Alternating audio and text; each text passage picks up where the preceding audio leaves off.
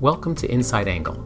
This is Gordon Moore, Senior Medical Director for three M Health Information Systems. Today I'm going to be talking with Doctor Christine Sinsky, who is someone I've known from the past who has just a phenomenal book of work around what brings joy in the workforce. And we're going to talk about why that's important. She is the Vice President of Professional Satisfaction at the American Medical Association. She's a board-certified internist, and she also practices at the Medical Associates Clinic and Health Plans in Dubuque, Iowa. We're going to talk a lot about the work that she's done in Joy of Work. But we're going to reference also her bio and her work and provide links to interesting and useful resources because she's just prodigious and has done amazing stuff. So, Doctor Sinsky, welcome.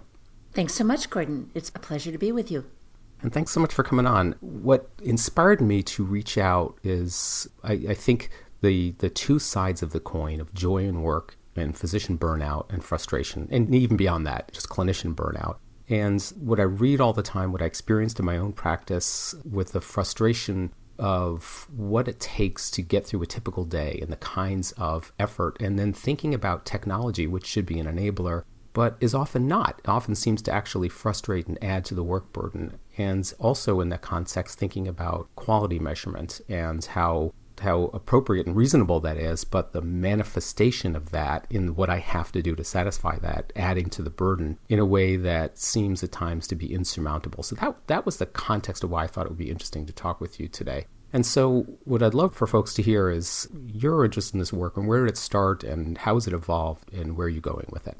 Great, wonderful questions. And I'm so pleased to be able to talk with you about these issues. You know, I think if you care about patient safety, if you care about quality, if you care about cost, if you care about human beings, you care about whether physicians and other clinicians have the opportunity for joy in work. And as you mentioned, there are two sides of the coin. There's burnout and then there's joy in work. And I think our goal, my goal, is to help to create the conditions where joy, purpose, and meaning in work are possible. That getting rid of burnout is good, but that's just like getting to zero. I think we need to get to the point where routinely clinicians have the ability to thrive in the work that they're doing.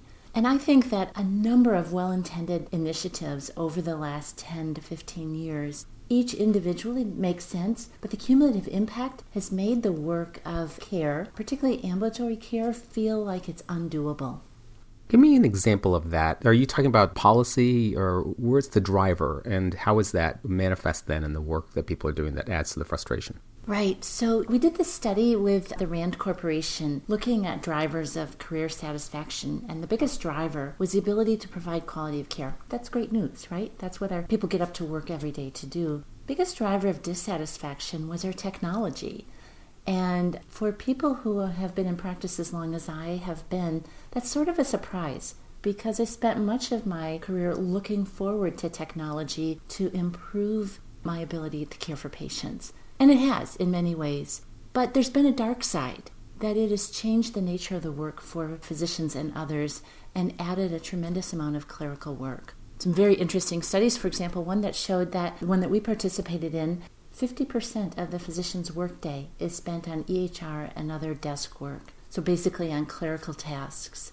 And, you know, we know that number shouldn't be zero, but we can pretty much say that a two-to-one ratio, two hours of E H R and desk work for every one hour of direct face time with patients, is probably not giving society the best value from our training.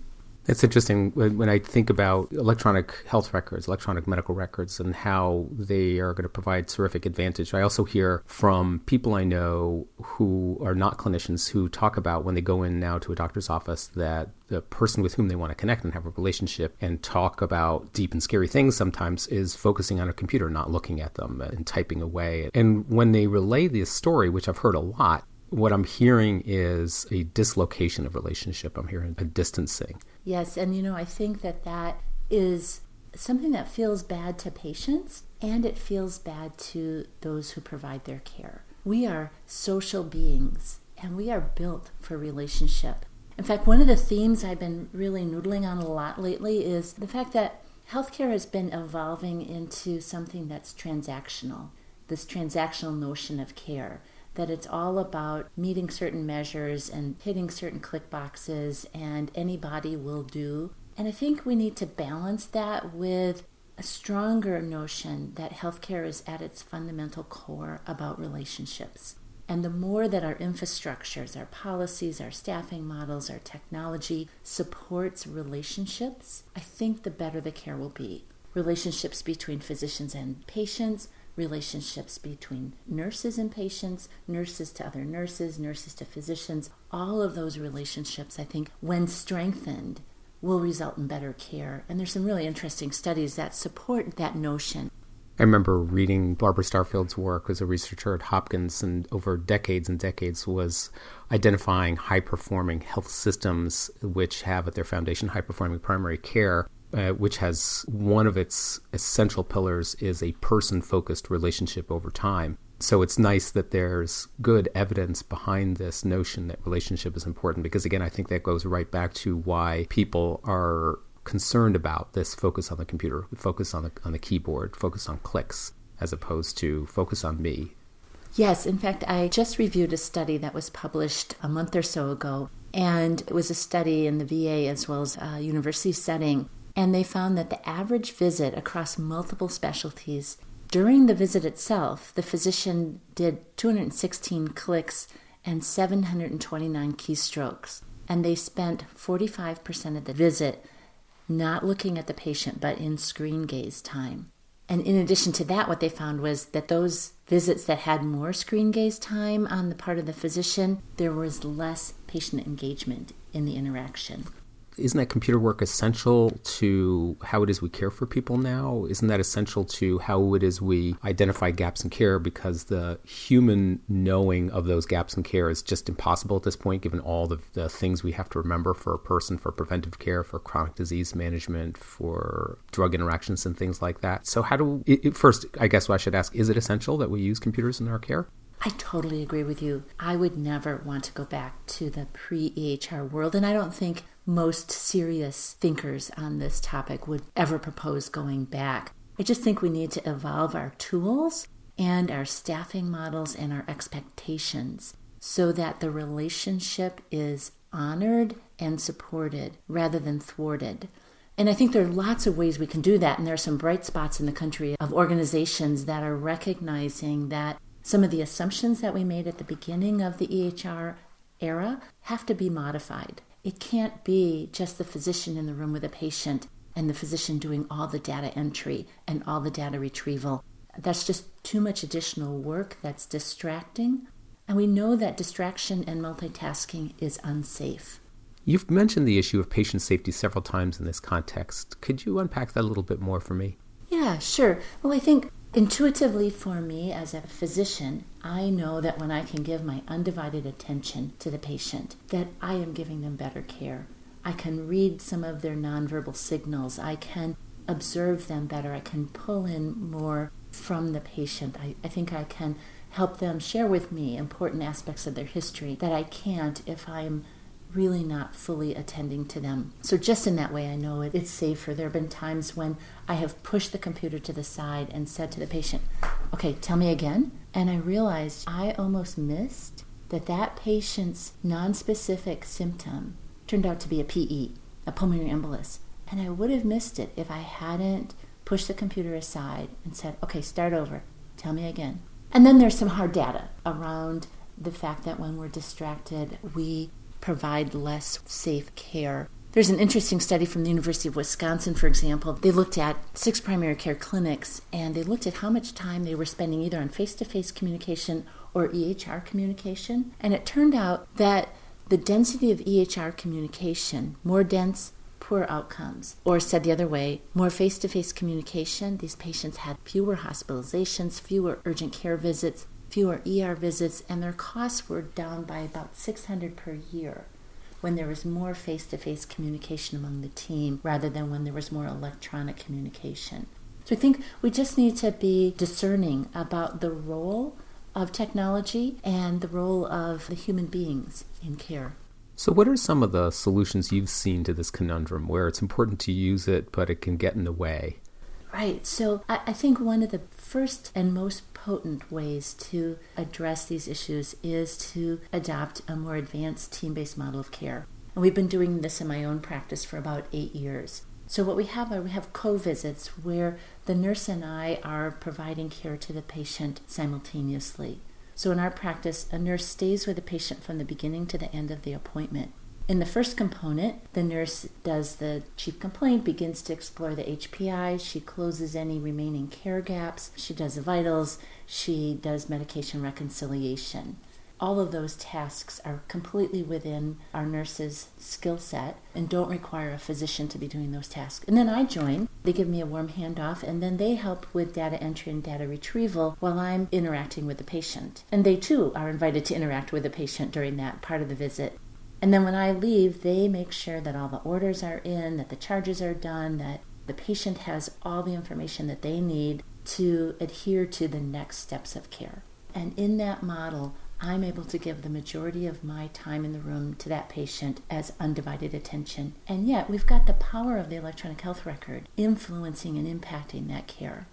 Well, that's interesting. So that means, though, that you have to increase staffing. And does that create financial constraints on the practice? What we found in our own practice and what multiple practices using different variations on this have found was that typically it takes seeing two more patients a day to cover the cost of that additional medical assistant or nurse. And yet with that kind of in-room support, your capacity is much, much greater than two more patients a day. It's typically on the four to six more patients a day that you can comfortably see, feel like you've given better care, feel less stressed, and actually go home without that two hours of pajama time of work after work that many physicians in many specialties are doing. That is, doing their inbox, doing their documentation at home.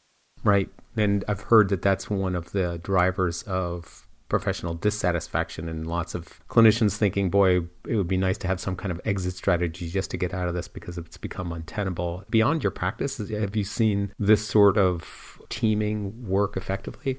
Absolutely. That's what gives me optimism. In fact, Mark Linzer's work from Hennepin County has demonstrated that improvements in workflow, which I would consider this kind of team-based care to be a massive improvement in workflow, have an odds ratio of six of reducing burnout. And of the improvements in workflow that I've seen, this is the most powerful improvement. There are other things practices can do as well, but I think there's just too much important work to be done. It's too important to leave to chance, but it's too much for one person to do on their own. And that's why having additional team members makes a big difference.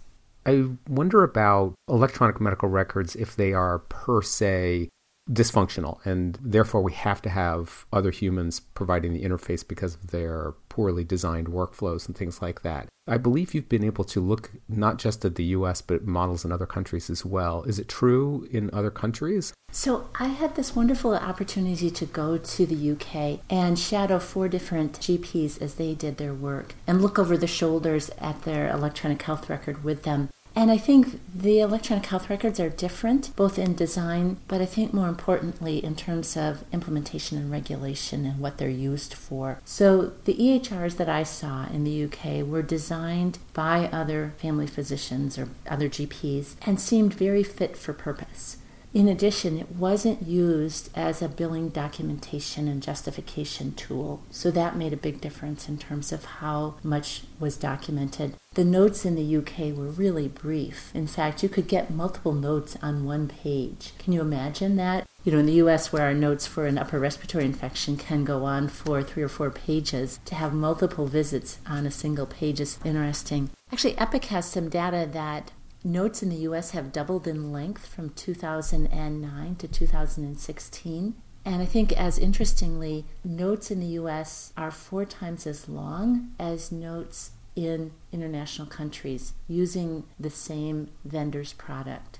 That's an interesting statistic. I, I've certainly heard from many that the electronic note building has created so much verbiage that it's difficult sometimes to weed through that to find out what's actually really happening for a person, as well as the issues around copy and paste, where past medical history may be completely appropriate to copy and paste, but sometimes we're finding things like a history of present illness or vital signs copy and pasted, and that's just kind of scary as we've gone too far with an enabling technology and turned it into something not useful.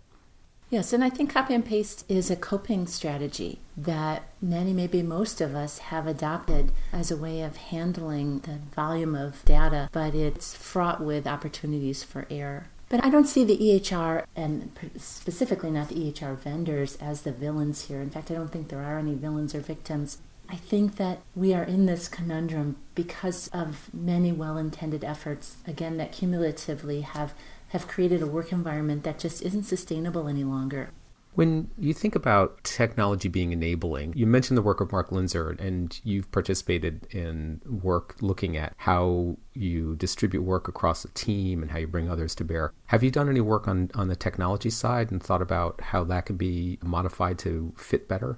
So I've had this experience personally where we used one electronic health record for twelve years, and now the last four years we've used another. And so it's really interesting to see how your interaction with patients and how your cognitive processing of medical information is so driven by the particular tool that you use. And so I think there are things that have been done and can be done. I don't have this in my own record, but one of the records that I'm familiar with has the option for a multi-contributor note, so that multiple members of the team can enter elements into the note simultaneously, somewhat like a Google Doc, and that by itself facilitates team-based care.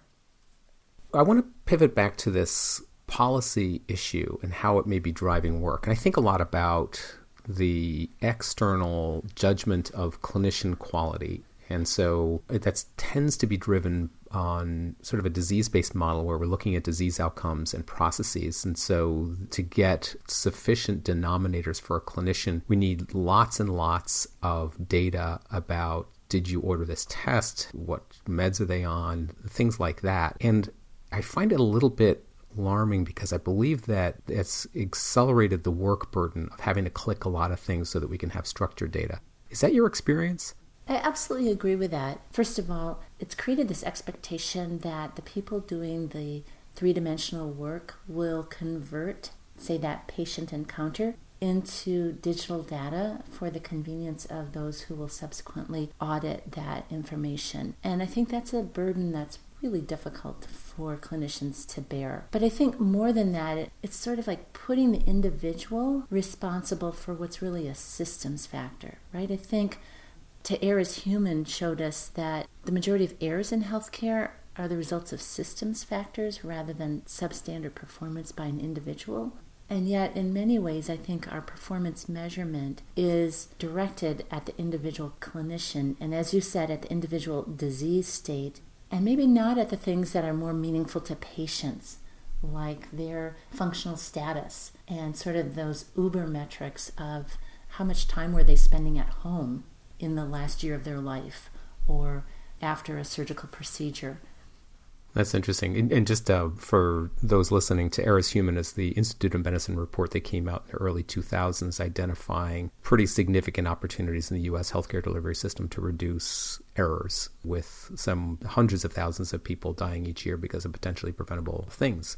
Now, I, f- I feel a tension, though, when you describe a, a building a record system that can capture information in a way that's very short and pointed to the note, and engines that are not driven towards the billing enterprise, which adds a huge burden to the work that we do. And the, and the other side of that tension is knowing when there are gaps in quality and where there are opportunities. And so I, f- I think about sort of an ideal just document for the patient's care delivery and outcomes. Are we going to miss those opportunities to understand when there are clinicians who could be supported in better teamwork and to get better outcomes?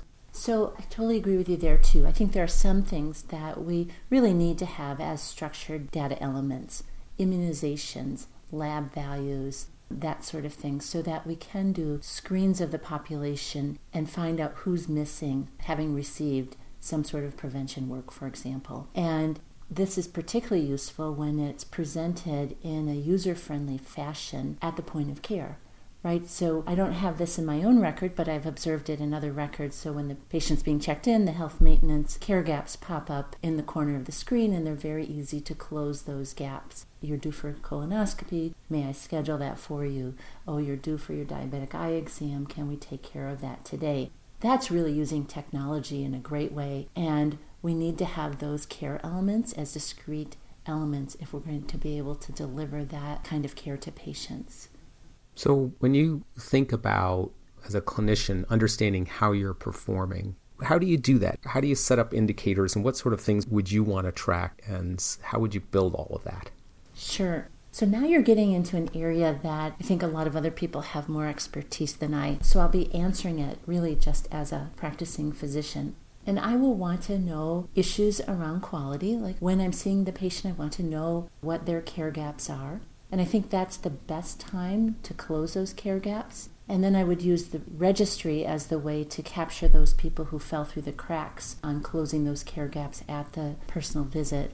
Registry being a population database that would say, for example, all of Doctor Sinsky's patients who are over sixty-five who have not had these immunizations and they're due for them. So, Doctor Sinsky, where are you going next with this? So, you know, I think we have this wonderful opportunity to continue to enable conditions where patients can get care from people who are thrilled with their work, right? Because that's what I want as a patient. I want my physician to be excited about coming to work. I want the staff that works with that physician to be excited about it. And I think if we start to collect data, not only about one's joy in work, their satisfaction, their well-being, the flip side being their burnout scores, collect that data. Collect some interesting E H R use metrics. How much time are you spending after work or on vacation doing the E H R? And then we look at some other practice variables, staffing ratios, compliance environment, strict or more balanced, and look to see what are those associations. I think we will start to recognize what the variables are that lead to conditions where patients can get care from people who really love the work that they do. That's neat. As I think about all the work that you're doing, you are interacting with entities across the country. I mean, the A M A is obviously doing significant work in this, as well as the Institute for Healthcare Improvement. Tell me something about what, what the A M A is doing to help further this joy in, in the workforce. Sure, happy to. Well, about five years ago, the A M A actually reorganized all the work they were doing and got rid of about one hundred forty initiatives and boiled it down to just three. One of those three initiatives is improving the practice environment, reducing burnout, improving professional satisfaction. All of the work at the A M A supports three initiatives, one of which is Thriving Practices. And so one of the things we've done is we've created now fifty different toolkits that are free and available online for physicians, for practice managers, for anyone. You don't need a username or password. And all of those toolkits are at steps forward dot org. And some will teach how to have a team meeting, how to do a daily huddle, how to implement team documentation and advanced team-based care in your practice.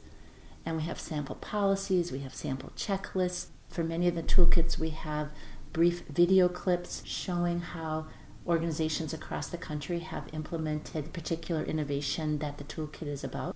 So that's one of the things that we have done to help encourage practices to adopt efficient and satisfying workflows that improve care. If I'm a hospital C E O, would I care about this aside from I just want to be a nice person and have a happy workforce? You know what? You definitely should care about it. And the reason you should care about it is because a healthy, happy workforce helps you achieve all the other outcomes that you're responsible for. And just to address one aspect of that, if you're a group of five hundred physicians and you have average rates of physician burnout, you will lose thirteen physicians every year who leave your organization because of burnout. Not because they've got another job someplace else or they're moving for their spouse. They're leaving because they're burned out in your organization. And it costs between five hundred thousand dollars and one point three million dollars to replace each physician. So if we use the conservative five hundred thousand dollars, that organization of only five hundred physicians every year invests six million dollars just to replace the docs who leave because of burnout. So if I'm a C E O, and I've got five hundred or one thousand or three thousand doctors, I can very easily calculate what that's costing me and decide whether that's how I want to invest our money. And of course, that's only part of the cost because there are additional costs when physicians are burned out, costs in terms of patient satisfaction and loyalty, costs in terms of errors and quality gaps. So yes, I think C E Os should be interested. Gordon, you might be interested to know that last year we brought together eleven C E Os from some of the largest health systems in the country, from Mayo and Cleveland Clinic and Kaiser and others, to address joy in medicine through the C E O Consortium. And they published a Health Affairs blog where they publicly committed to a number of actions, and it's a call to action to their fellow C E Os to also commit to these actions. That's terrific. And what I would like to do is afterwards, we're going to make sure we can link to that Health Affairs blog. I also would like to link to the A M A resources that you talked about as well. Because again, just right back to the beginning, this is an area which is very interesting to me because I believe and see the literature that a satisfied workforce is less likely to create mistakes and errors and improve patient safety, to say nothing of the huge cost of turnover, not just in physicians, but across the workforce as people come and go. So Doctor Christine Sinsky, thank you so much for spending time today. This has been a terrific discussion. Thanks to you, Gordon. For Inside Angle, this is Gordon Moore. You can find more podcast episodes at w w w dot three m his inside angle dot com.